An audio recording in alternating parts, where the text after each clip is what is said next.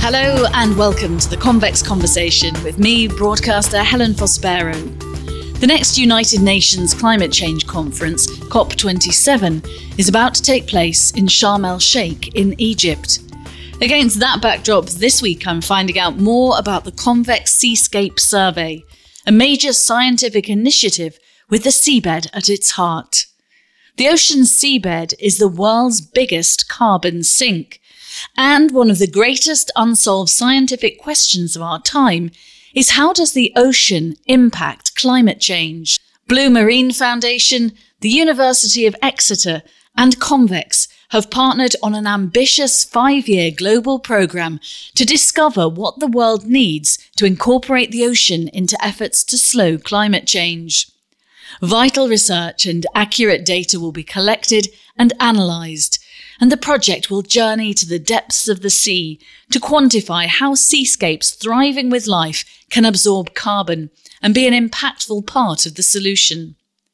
Callum Roberts, Professor of Marine Conservation at the University of Exeter, is involved in this unique joint seascape project. He served as Chief Scientific Advisor on the BBC's flagship documentary series Blue Planet 2, presented by David Attenborough, and is Chief Scientific Advisor to Blue Marine Foundation. Callum, great to meet you, and of course, at such a critical time, climate change wise.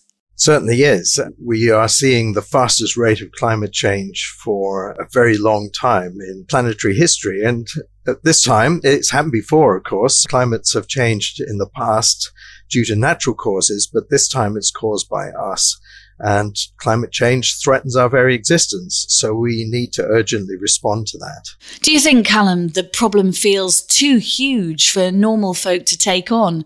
I mean, I lie in bed awake at night, terrified about what a slight increase in temperature is going to do to the planet. And yet, in some ways, and obviously I don't mean people like you, but I feel we're perhaps sleepwalking into something that's going to destroy our planet for our children's children. It will certainly be a different planet in the future, but what we do now is going to make a very big difference to our children's children. I think, uh, you know, we have a lot of leverage. So actions that we take now to slow the rate of climate change, to reduce emissions, increase the capacity of the natural world to absorb carbon that we've already released. All of those actions will make a material difference to the well-being of future generations. And we need to act in a very urgent way if we're going to improve that outlook for people. I think if we don't act, the, the world is very clear about what's going to happen. It's telling us through increased frequencies of wildfires, through melting glaciers and ice caps, through warming seas and desertification of the environment. That is the manifestation of climate change that we see all around us. And it's not pretty. It's going to get worse unless we act now. How are you feeling about the Seascape survey, which I'm really looking forward to hearing more about? And how game changing do you hope it could be? Well, I think what we want to do is to try and find out how we make the ocean an ally in the fight against climate change. In dealing with climate change, there are two things that we need to do. One is to reduce the amount of greenhouse gas emissions that we're producing. And the second is to try and draw down the greenhouse gases that have already been emitted. And in combination, this will definitely lower the peak of climate change that we're going to experience and it will slow the rate at which those effects are going to manifest themselves. Lowering emissions is something that we are seeing lots of effort around the world to achieve. But I'm working really more on the increasing the uptake of carbon that's already been released and nature can help us there. We know that if we start planting trees, then we're going to increase the amount of carbon that is in vegetation and in soils. And that has been a big part of the kind of initial response to trying to tackle climate change. It's embedded within the scenarios that the IPCC, the Intergovernmental Panel on Climate Change, has produced. The most optimistic scenarios, the ones that hold the world to less than two degrees of warming by 2100, those all involve nature helping us to draw down carbon dioxide from the atmosphere. But most of those solutions are on land. We are thinking about forests. We're thinking about how to make agriculture less of a source of carbon dioxide emissions and methane emissions. But the ocean has been pretty much outside that process up to now. But the ocean is huge and it should be playing a role in our efforts to tackle climate change. We're used to thinking of the world as seven tenths sea and three tenths land, and that's how it looks from space. But when you take into account the third dimension, which is the depth of the ocean, it probably occupies something like 97% of the volume of living space on Earth, which means that the living world of the ocean is profoundly important to the processes that keep the planet habitable and to our response to climate change. So what we want to do is to see how big is the ocean as a sink for carbon dioxide emissions and how can we turbocharge, if we can turbocharge, the rate at which the ocean is taking up carbon and storing it out of harm's way. Gosh, so many questions. I, I, don't even know where to start. Just in that answer alone, there's so many different things I want to pick up on. Let's start though with the fact that you talked there about the seabed being the world's biggest carbon sink. I mentioned that in the introduction. What exactly does that mean? Mud. Mud is the big carbon sink. If you're on land, we know that the big carbon sinks are very organic matter rich soils, for example peat bogs store huge amounts of carbon that has accumulated over thousands of years. Forests store carbon in the living trees and the wood that has been laid down. But underwater, a lot of the carbon is stored in mud. And so it's trapped in those sediment deposits that have built up on the seabed over the course of thousands of years and are accumulating there as time goes on. So, how can nature, in terms of the seabed and the ocean, help us? It does seem to have been perhaps an untapped resource in the past. Well, the ocean is not an untapped resource in some ways. So we've been exploiting the sea for a long time. We've been catching a huge amount of fish. We've been hunting marine wildlife like whales and seals and seabirds over very long time scales, you know, hundreds of years, thousands of years in some cases. Some of the ways in which we catch fish are very destructive of the environment. So when you drag a trawl net or a dredge across the seabed. It's an efficient way of capturing a lot of fish, but it's an inefficient way in that it's very unselective and we throw away a lot of what we catch using these methods. And it's also a destructive way of fishing because it does a lot of collateral damage. So you're destroying and converting seabed habitats to something else as you drag these gears around. So we've been doing this for hundreds of years now without giving it very much thought. But now we see that these methods could be very damaging, not just to fish stocks, but also to the ocean's carbon stores. If you want the ocean to store carbon efficiently and safely, what you need to do is to make sure that those carbon stores are not disturbed.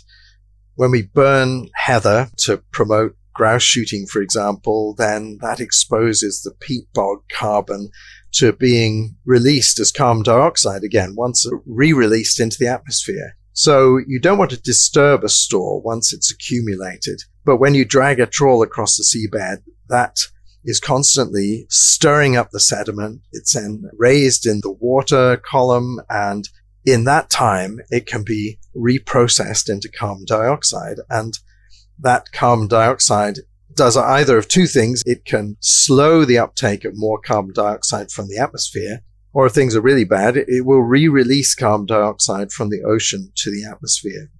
The second thing is you want a healthy habitat that is capable of taking up carbon as fast as possible. And both of those things, both the security of the store and the rate at which new carbon is being taken up, are compromised by dragging trawls and dredges across the seabed. Because the wildlife that does the storage, you know, things that are capturing plankton from the overlying waters and tucking it away into the mud those animals are being disrupted and destroyed by bottom trawls. So we don't know how much of a problem this is. We know it is probably very significant. And so that is really what we're going to look into in the Convex Seascape survey, where we want to know how big a store of carbon there is on the world's continental shelves. That's the shallow seas down to about 200 meters deep that extend from the coasts of islands and continents. And we want to know, you know, where is the carbon? How much is there? Where did it come from? And is it vulnerable to disruption by people? And if it is, what can we do about it? And does the carbon absorption have any negative effect on the sea plants, the reefs, marine life? Can they live sort of happily, if you like, with the carbon absorption, provided it's not being disrupted by the fishing nets and things like that?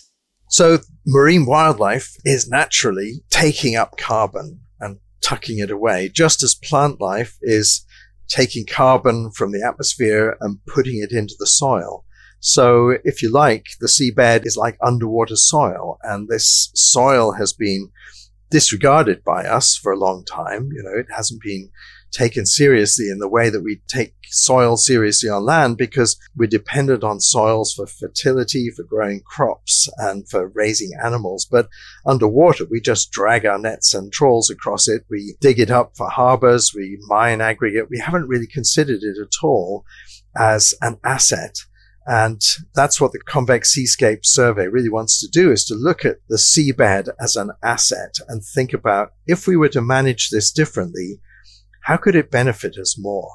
Tell me about the kind of research you'll be doing, the data you'll be collecting. I gather you'll be journeying to the depths of the sea for some of that. It's really not my world at all, Callum, and I can't imagine what's going to go on scientifically, other than that it feels like this could be really significant and exciting. Well, we're bringing together a whole range of different disciplines in science to answer this kind of central, compelling question that we have about the ocean's value as a carbon sink.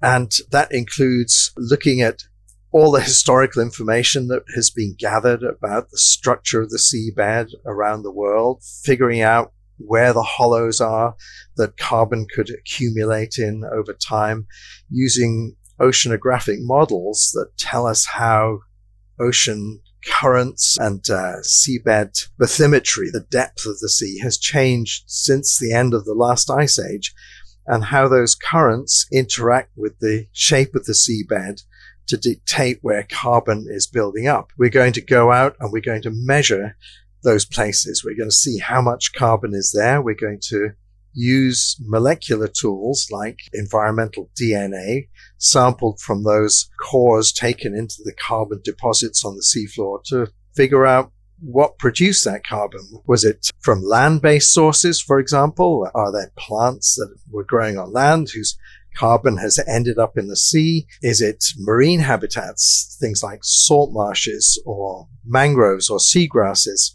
Is it seaweed? Is it the animals that live in the overlying waters? So we want to know where the carbon came from. You know, what is the biggest contribution and how is the carbon getting there? We also want to measure using experiments, both in the open ocean and in uh, aquaria, to figure out how does disruption of that carbon happen by activities like trawling for fish and how does that disruption affect the carbon store? You know, does it mean that if you uh, get up that seabed carbon, resuspend it into the water column, is that carbon then going to be re-released into carbon dioxide and become a problem for us?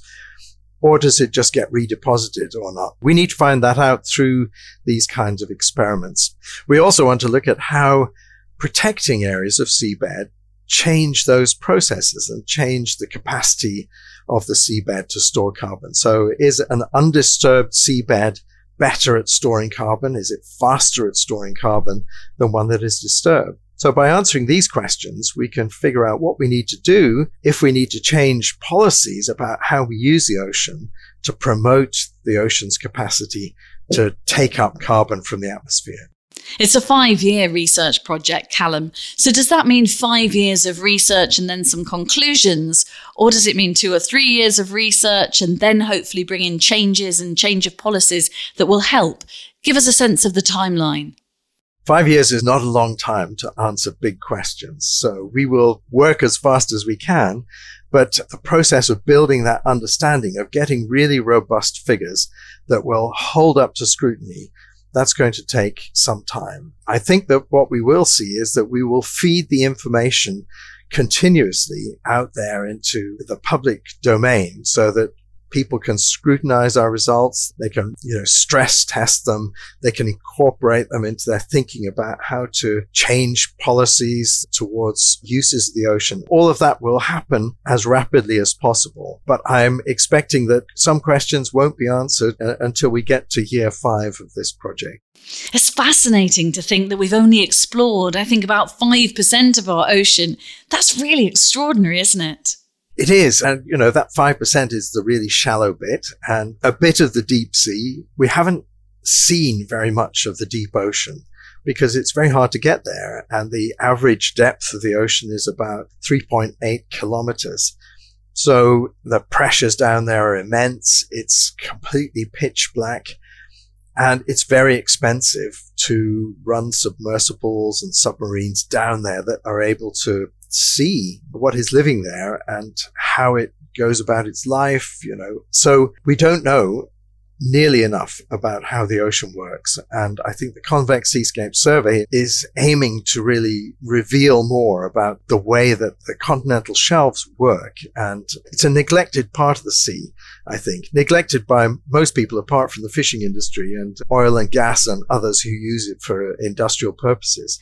We interviewed Dee Caffari on the Convex Conversation, the record breaking round the world yachtswoman who was the first woman to sail solo the wrong way around the world, obviously against prevailing winds rather than taking a wrong turn. She was saying that at Point Nemo, when the closest human being to you is in the International Space Station, that if she cut open a fish, it would be contaminated with plastic. And a lot of that plastic obviously comes from the fishing nets too and pollution. I know you've specialized in fishing and we probably need to relook at how we fish and how we use the world's resources on that front as well. I know that's a whole other podcast, but you touched on the continental shelves a couple of times and how coastal waters can help. I read a statistic to say they could provide 6% of the carbon drawdown needed to slow the rising global temperatures to 1.5 degrees. And what brought that statistic to life for me was it said it was the same impact as closing down all the world's cement and chemical industries. That gives you a sense of how the ocean could help. Could we solve climate change without the ocean? Probably not. I don't think we can. And I think we'd be foolish to try because this is a problem that is global in scale. So we need to bring all parts of the world to be part of the solution. And I think by focusing all our efforts on land, it's convenient and it's easier but it's also going to be less effective if we bring the ocean into that picture too. And that's why this project is so important. It's looking at the viability of doing that and finding the best ways. If it turned out that the world's fishing industries using these seabed contacting fishing methods, trawling and dredging, was causing a great loss to those carbon stores, then the policy change is very simple. We just have to greatly scale back the footprint of those fisheries and to move it away from the places where carbon is most at risk. So it's a very doable thing in a policy sense. That doesn't mean stopping fishing. It means fishing using methods that are less disruptive to carbon. And there are plenty of those around. How much of our underworld have you seen, Callum? Are you a scuba diver? Have you been down in vessels? I am a scuba diver. I have only been down to scuba diving depths at this point, but I hope to go down in submersibles before too much longer. But I love diving. I've been doing it since I was 20 years old, and I've been lucky enough to see many parts of the world. What's been your favorite and most special, do you think? It's always hard to say what is my most favorite because a dive on a muddy seabed with incredible microscopic or, you know, very small marine life. Some of the most beautiful underwater photographs are taken in those environments by people who have an eye for beauty that is thumbnail size. But on the other hand, if you were looking for something which is truly kind of awe inspiring, sets the heart racing, then you can't really beat diving with hammerhead sharks in the Galapagos Islands, where you're surrounded by these great animals, which are just almost primordial in their indifference to you. They're, majestic, they are beautiful, and they are completely at home. I've done a bit of bad snorkeling with giant turtles, which actually was amazing and great fun. Uh, I must try and find time to scuba dive because even though I'm a little bit claustrophobic, I know I'm really missing out. Lewis Pugh, UN patron of the oceans and extreme Arctic swimmer, is someone I know and admire, and I'm sure you know of him too. He spent the last 30 years risking his life swimming Arctic waters to highlight the alarming speed with which the polar ice caps are melting, something the Catlin Arctic survey demonstrated. He's been swimming the Red Sea this month, much warmer waters than he's used to in his Speedos and his cap, to highlight the effect a slight temperature rise would have on our coral reefs. Again, something the Catlin Seaview survey showed. You studied coral reefs and wrote Reef Life. How devastating would a fraction of an increase in temperature be? And how precarious is the future of coral reefs? Well, it could be terminal, and uh, that's one of the reasons why action on climate change is so urgently needed. Corals thrive and they build these magnificent reefs through a partnership with a microscopic seaweed called the zooxanthellae. And the zooxanthellae live within the tissues of the corals and they photosynthesize and they give the coral a superpower, which is to grow fast enough and lay down calcium carbonate, the basic ingredient of chalk, fast enough to create these reefs.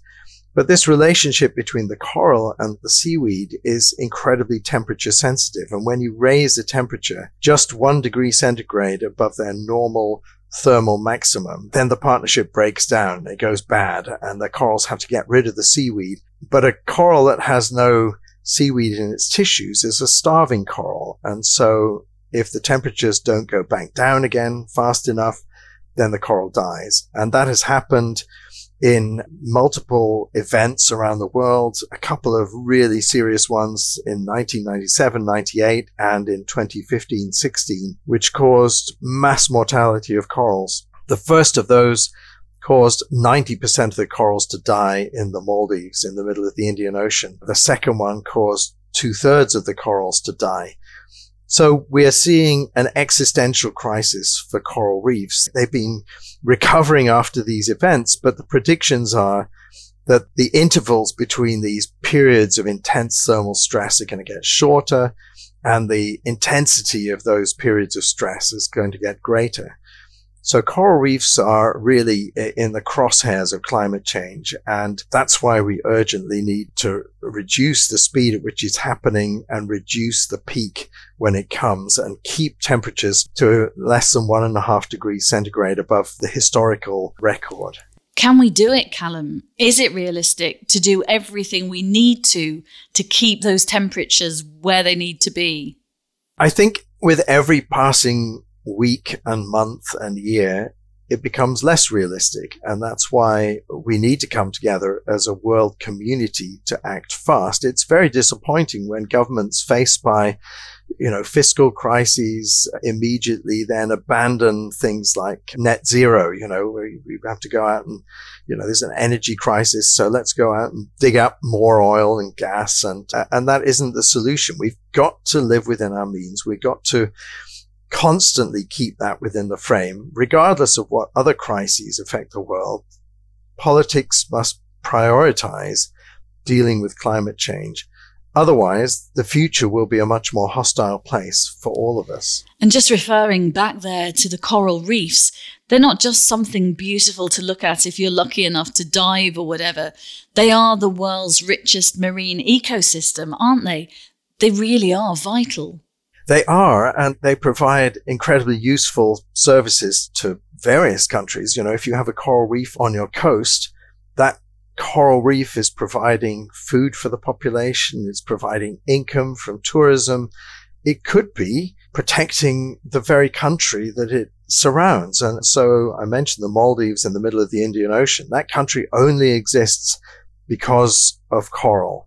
Corals built the entirety of the nation. They create and they sustain the islands that Maldivians live on. If the corals die, the Maldives is in deep trouble. We've had a taste of what it's like underwater in some of the most beautiful parts of the world, thanks to the BBC's flagship series Blue Planet 2, hosted, of course, by Sir David Attenborough. You were chief scientific advisor for that series. Tell us a little bit about that, what it was like, and what you had to do.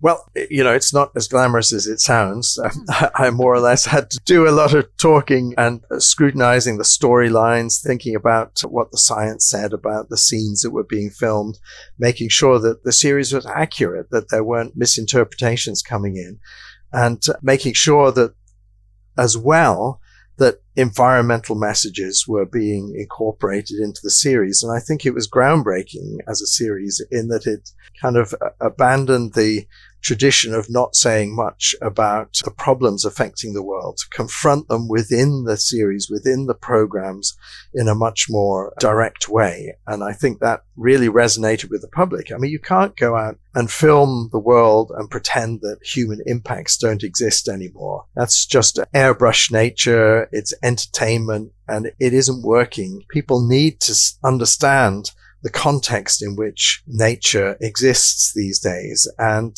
need to understand what we need to do to allow it to thrive into the future. And so I think Blue Planet 2 was really groundbreaking in making that transition from the old model of, you know, if you see and enjoy nature, you're more likely to care about it. This is now saying, let's start looking at what's going on and how do we protect nature? How do we keep it thriving even in an ever more human dominated planet? I like your viewpoint of seeing our seas and our seabed as an asset. That's a very positive way of looking at it and an inspirational way of looking at it. I think the Seascape survey is going to be really exciting. And it's great that the university has partnered with Blue Marine Foundation, who will be featuring in the new year, and also, of course, with Convex. As you know, Stephen Catlin, the chairman of Convex, cares very much about climate change and has done a lot of investigation in this area. You've authored a book. Well, in fact, you've authored lots of interesting books about how our seas are changing. And it's alarming to learn that they're changing faster and in more ways than at any other time in human history. Is that because of us, Callum? Is that because of the world's greed and insistence on wanting everything now and moving away from a more natural way of living? In a nutshell, yes, it's us. It, throughout history, the ocean has inspired fear and awe and respect. We've looked at the sea and we've thought, this is a vast place. We are not in charge here. The ocean is in charge. But today, our influence on the planet has grown to the point where the ocean is now affected by us everywhere. Every place that we look in the sea, from the remotest place to the deepest abyss, has the signs of human influence. And it's inescapable. And what's happening now is that influence has built up over time enough to start changing things in the sea dramatically. We're seeing marine heat waves that are unprecedented in history, which are causing all sorts of disruption to marine life like coral reefs. But further afield too, the melting of glaciers, the, the ice sheets uh, collapsing into the ocean. All of those things are ultimately traceable to us. We've completely transformed the wildlife that lives in the sea through hunting and fishing over hundreds, thousands of years even. So now we have to understand the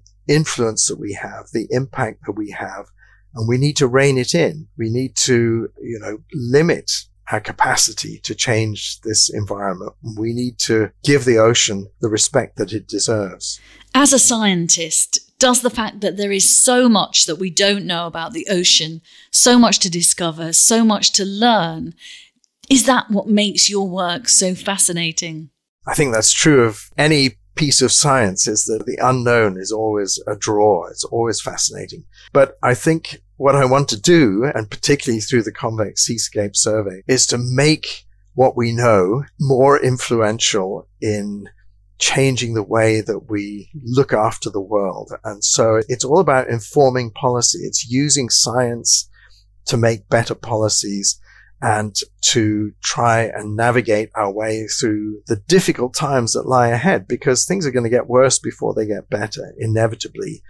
There is a peak up there in terms of the rate and extent of environmental change that we're going to have to deal with. We can use good policy, good science to reduce the size of the hit, but ultimately we're also going to have to adapt the way that we live on the planet to respond to the changes that are unavoidable. And so I think the way that our science fits into this is helping with that good policy to transition in a better way to a safer future. I think a policy is absolutely right and igniting the imaginations of all of us and making us all feel that we can be part of this. I was in Kenya a few months ago enjoying some Kenyan green beans from their garden at lunch. And it suddenly struck me that I sometimes buy Kenyan green beans in the supermarket. And there we were in this beautiful surrounding, 6,000 miles away from home. And I suddenly thought then about the carbon footprint, what we're doing, and how perhaps we should all go back to more my grandparents' times when they had an allotment and grew their veg and it didn't fly in aeroplanes and all that kind of thing. I know that sounds idealistic, but we've all changed our expectations. You look at Amazon deliveries, we expect things now on the day. Everybody has a part to play if we're going to succeed in this. And we have to succeed in it, don't we, Callum? Because there's no choice if we want a future. No, there is no choice. And the question is how fast we do it and how well we do it. Because change we must. The present trajectory is not sustainable. Just before we end, Callum, be great to hear a little bit about you and how you ended up going down this path. Where did your interest to become a marine conservationist come from? Was it from being a young boy? Were you fascinated with that side of the world? I grew up living by the sea in the north of Scotland, and so the sea was always a big draw for me. And I would imagine an unbroken line of sea going all the way to exotic countries far afield that I'd never visited. I wanted to explore the world. I wanted to find out more about it. And so the sea was a natural part of that. I realized that by studying biology at university, I could become a scientist explorer. And by studying the sea, I could travel the world. So I've been very lucky. I started my science career studying the coral reefs of Saudi Arabia and visiting pieces of remote coast that nobody had explored before underwater. Since then, though, I've realized that people are changing the planet dramatically. And gradually, as my career progressed, I realized that we needed to be applying science to understand what our effects are on the environment and how to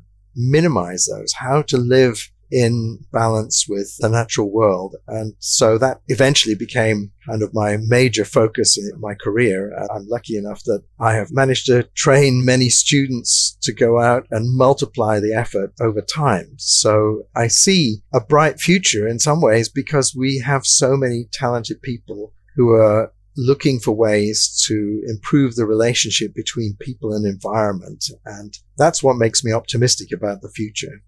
And how excited are you about the Seascape project and playing a key role in it with Blue Marine Foundation and, of course, Convex too? Well, intellectually, it's a really exciting project. It brings together people from disciplines that don't normally mix very much. And I think all the exciting discoveries to be made in science lie at the sort of margins of where disciplines intersect with one another. So I'm looking forward to some great new insights into the way that the ocean works. And I'm hoping that will lead us to better ways of living in harmony with the sea. Callum, I hope the work you're doing with your university colleagues, Blue Marine Foundation and Convex goes well. Perhaps I can check in with you sometime next year and find out how it's all going and what the learnings have been so far. Would that be okay? That would be brilliant. You've been listening to Callum Roberts, Professor of Marine Conservation at the University of Exeter's Cornwall campus, Chief Scientific Advisor to Blue Marine Foundation, and Chief Scientific Advisor on Blue Planet 2, talking about how critical our oceans are in conquering climate change. Callum is involved in the Convex Seascape Survey, and in the new year, we'll be talking to George Duffield, co founder of Blue Marine Foundation. Download and subscribe to our series at convex.podbean.com or search the Convex Conversation on Spotify, Apple and Google Podcasts, or wherever you listen to yours. I'll be back next week with another fascinating guest. Bye for now.